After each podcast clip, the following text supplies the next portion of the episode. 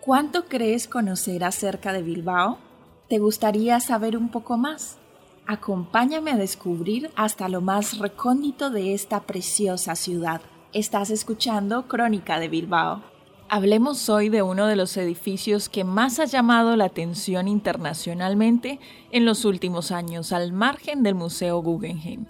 En el año 2008 se inauguró un edificio que se trata de la sede de Osakidecha, el Servicio Vasco de Salud, un proyecto desarrollado por el estudio Colbarren Arquitectos.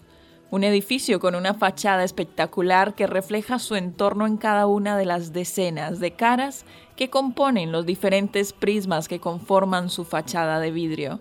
Este edificio se encuentra en la calle Alameda Recalde 60. Otro punto a considerar es la plazuela de Santiago, junto a la catedral del mismo nombre. Se puede considerar el corazón del casco viejo, pues las siete calles convergen en torno a la basílica, y durante muchos años, hasta 1885, se rigió la numeración de las calles de Bilbao a partir de ella, lo mismo que ahora se cuentan a partir de la ría o del ayuntamiento.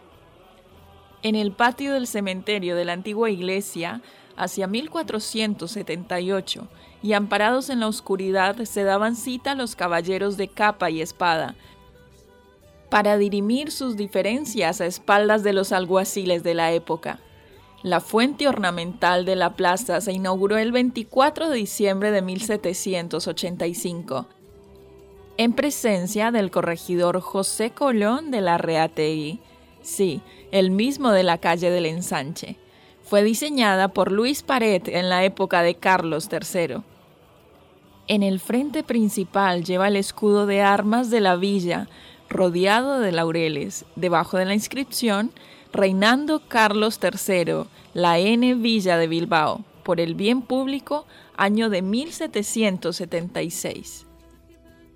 La catedral se restauró en 1915.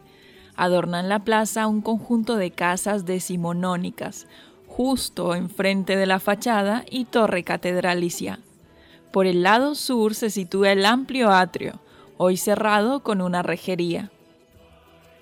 Hoy conocimos un poco más acerca del nuevo edificio fundado en el 2008 del Servicio Vasco de Salud, el Osakidecha, y también acerca de la Plaza de Santiago y Catedral en el corazón del casco viejo. No te pierdas un próximo capítulo de Crónica de Bilbao.